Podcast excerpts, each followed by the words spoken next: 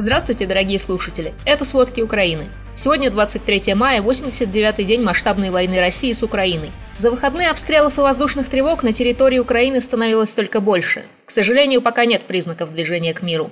Черном море неспокойно. Оперативное командование «Юг» сообщает, что из Севастополя выдвинулся новейший российский корабль «Адмирал Макаров». Возросла вероятность ракетных обстрелов Одесской области. Кроме «Адмирала Макарова» в Черном море находится российская группировка из семи крупных десантных и двух ракетных кораблей. В Херсонской области российские оккупационные войска минируют дороги и мосты, которыми люди пытаются выехать на подконтрольную Украине территорию. За прошедшие сутки были слышны взрывы и обстрелы почти во всех районах. Поселках и селах, которые граничат с соседними областями и находятся на линии фронта, нет воды, света и газа. В нескольких приграничных селах поврежден буквально каждый дом. В Белозерке, пригороде Херсона, от обстрелов кассетными снарядами погибло три человека, разрушено 10 домов. Сколько раненых пока неизвестно. В Днепропетровской области всю ночь была воздушная тревога. В захваченном Энергодаре, по сообщениям мэра Дмитрия Орлова, взорвали назначенного российскими военными главу администрации. Он ранен и лежит в реанимации. Украинская пресса называет этого ставленника российских военных не иначе как гауляйтером оккупированного города.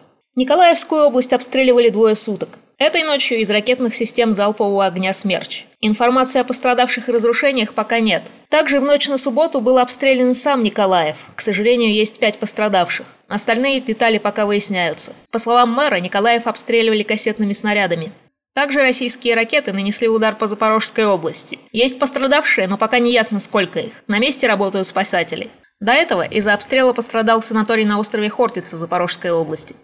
Тяжелые бои идут на Донбассе. В Донецкой области обстреливают всю линию фронта. Серьезно пострадал пригород Донецка Авдеевка. Там повреждены не менее 20 домов и школа. Но точно о последствиях и пострадавших пока ничего не известно, идут бои. За сутки с пятницы на субботу в области 7 мирных жителей погибло и 10 ранено. На границе Луганской и Донецкой областей у трассы Лисичанск-Бахмут российские войска попали в магистральный газопровод. Об этом сообщает глава Луганской областной военной администрации Сергей Гайдай. Из-за боев добраться до разгерметизированного участка крайне сложно. Из-за этого с сегодняшнего дня газа не будет по всей Донецкой области. Непонятно, когда это ремонтируют. В областных администрациях сообщают, что в Луганской области российские войска снова пытались штурмовать Северодонецк, но отступили. Всего за сутки обстреляно 19 населенных пунктов. По области повреждены или разрушены 70 домов. Один человек погиб, двое мирных жителей ранены. С пятницы на субботу в Луганской области тоже погиб один человек и двое были ранены. Тем временем в оккупированном и почти полностью разрушенном Мариуполе российские военные с волонтерами непонятного происхождения устроили автопробег по городу с экскурсией внутри уничтоженного драматического театра. Советник мэра Мариуполя Петр Андрющенко публикует видео с этого события. Там люди в спортивной одежде ходят по развалинам театра на фоне позитивной музыки. По словам Андрющенко, это показывает их отношение к городу и трагедии, когда прицельная бомбардировка уничтожила драматический театр. В это время там находилось до тысячи человек. Мирные жители прятались там от обстрелов российской армии. По данным британской разведки, около 600 человек могли стать жертвами этого военного преступления. А въезд и выезд из города тем временем все больше затрудняется. Российские оккупационные власти ввели одноразовые пропуска на въезд. Петр Андрющенко считает, что теперь въезд в Мариуполь – это билет в один конец а выезд на территорию Украины скоро могут закрыть. Но хотя бы российские официальные лица стали говорить о военных с Азовстали как о военнопленных. По сообщениям российских СМИ, замглавы МИД России Руденко даже допустил возможность обсуждения обмена пленными. Речь идет об обмене бойцов с Азовстали на пленных российских военнослужащих. В Харькове эта ночь прошла с воздушными тревогами и единичными обстрелами. За сутки двое жителей города ранены, в области ранены четверо. Хуже было за сутки с пятницы на субботу. От обстрелов по всей области было ранено 8 человек, из них пятеро в Харькове. Областные власти пишут, что Харьковская область пострадала от запрещенных кассетных снарядов. Кассетные боеприпасы – это один из неизбирательных видов оружия. Российская армия часто применяет его против гражданского населения в Украине. Неразорвавшиеся боеприпасы долгое время могут лежать и ждать жертвы. Всего с начала войны в Харькове из-под завалов вытащили 150 тел погибших и спасли более 250 человек. С 24 февраля спасатели Харьковского гарнизона полностью разобрали завалы на 98 объектах. По словам заместителя начальника МЧС Харьковской области Анатолия Тареника, за неполные три месяца саперы обезвредили около 3000 взрывоопасных предметов только в области. По приблизительным оценкам, чтобы полностью разминировать территорию Украины, понадобится до 7 лет. На севере Украины, в Сумской области, этой ночью российские военные со своей территории обстреляли город Белополье, а в центральной части, в Житомирской области, Российские войска вчера нанесли ракетный удар по городу Малину. Повреждены железные дороги и около 150 жилых домов. Погиб железнодорожник, и еще четверо людей получили ранения. В другом городе Житомирской области ракету сбили, но обломки повредили промышленное здание. Жертв и пострадавших пока нет. А тем временем в Белгородской области России войска развернули пусковые установки оперативного комплекса «Искандер-М». Дальность стрельбы этого комплекса достигает 500 километров, поэтому угроза ракетных ударов по Украине только возрастает. О новостях военных преступлений. В Соломенском суде Киева вынесли приговор российскому военному Вадиму Шишимарину. Его обвиняют в убийстве мирного жителя Сумской области. Шишимарина приговорили к пожизненному заключению. Обвинения выдвинули по статье «Нарушение законов и обычаев войны». Напомним, после того, как его колонна была разбита, Шишимарин отступал с четырьмя сослуживцами на украденной машине. Они заехали в поселок Чупаховка Сумской области. Там российские военные увидели безоружного жителя села, который шел с велосипедом вдоль обочины и разговаривал по телефону.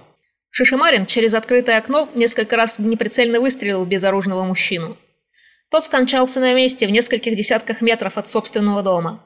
Всего за три месяца войны в Украине потери российской армии близятся к количеству погибших военных в СССР за 9 лет войны в Афганистане. Такие данные обнародовала разведка Великобритании. Потери продолжают расти из-за ожесточенных боев во время наступления на Донбассе. В последние несколько месяцев в России вообще не называют число погибших военных. По данным украинской стороны, оно приближается к 30 тысячам.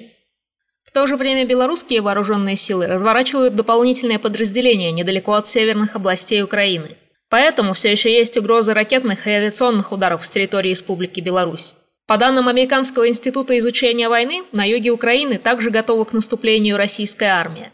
Эксперты института считают, что она будет продолжать попытки оцепить Северодонецк и Лисичанск. Также есть признаки того, что российские войска усилят свои позиции на западном берегу Северного Донца. Украинские источники подтвердили, что российские войска совершили локальное продвижение к северу и западу от Попасной Луганской области. Украине может угрожать и химическое оружие. В Россию прибыли специалисты из Сирии для разработки опасных бочковых бомб. Об этом пишет The Guardian.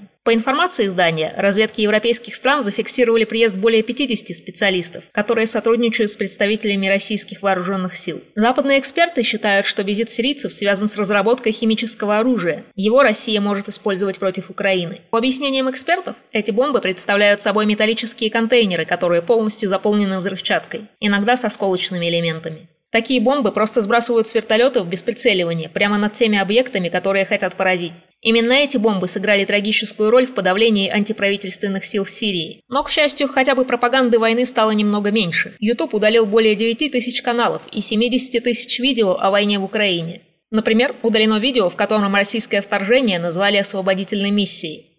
Директор по продуктам YouTube Нил Мохан в комментарии The Guardian объяснил, что у компании есть политика в отношении крупных насильственных событий. В частности, Холокоста, а теперь и войны России против Украины. По словам Мохана, большая часть удаленных видео представляет собой пропаганду Кремля. Такая политика позволит предотвратить все большее распространение рекламы агрессивной войны. Так, платформа уже ввела глобальный запрет на каналы, связанные с российскими государственными СМИ, например, Russia Today и Спутник. Но санкции касаются, конечно, не только видео на Ютубе, но и гораздо более серьезных вещей. Информационное агентство Bloomberg сообщает, что из-за санкций российские авиаперевозчики скоро столкнутся с нехваткой запчастей для своих самолетов Boeing и Airbus. По оценкам экспертов, чтобы поддерживать свой флот в нормальном состоянии, Аэрофлоту через три месяца придется разбирать на запчасти свои самолеты. Заменить продукцию Boeing и Airbus на российские самолеты в ближайшие месяцы точно не получится. Из-за санкций сократилась и зарубежная маршрутная сеть российских компаний. К началу вторжения России в Украину Аэрофлот выполнял полеты в 65 стран, а к середине мая летал лишь в 13. Похоже, в ближайшем будущем Аэрофлот будет работать только на внутреннем рынке.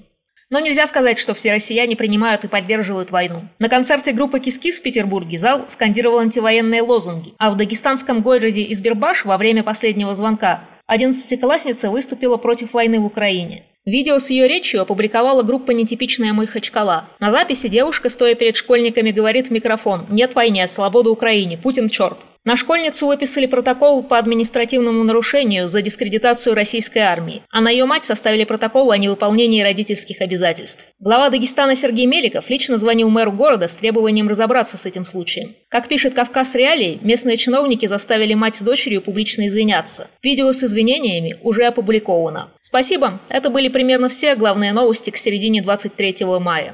Помните, правда существует, а мы стараемся сделать ее доступнее. Поделитесь проверенной информацией с теми, кому вы доверяете. До свидания.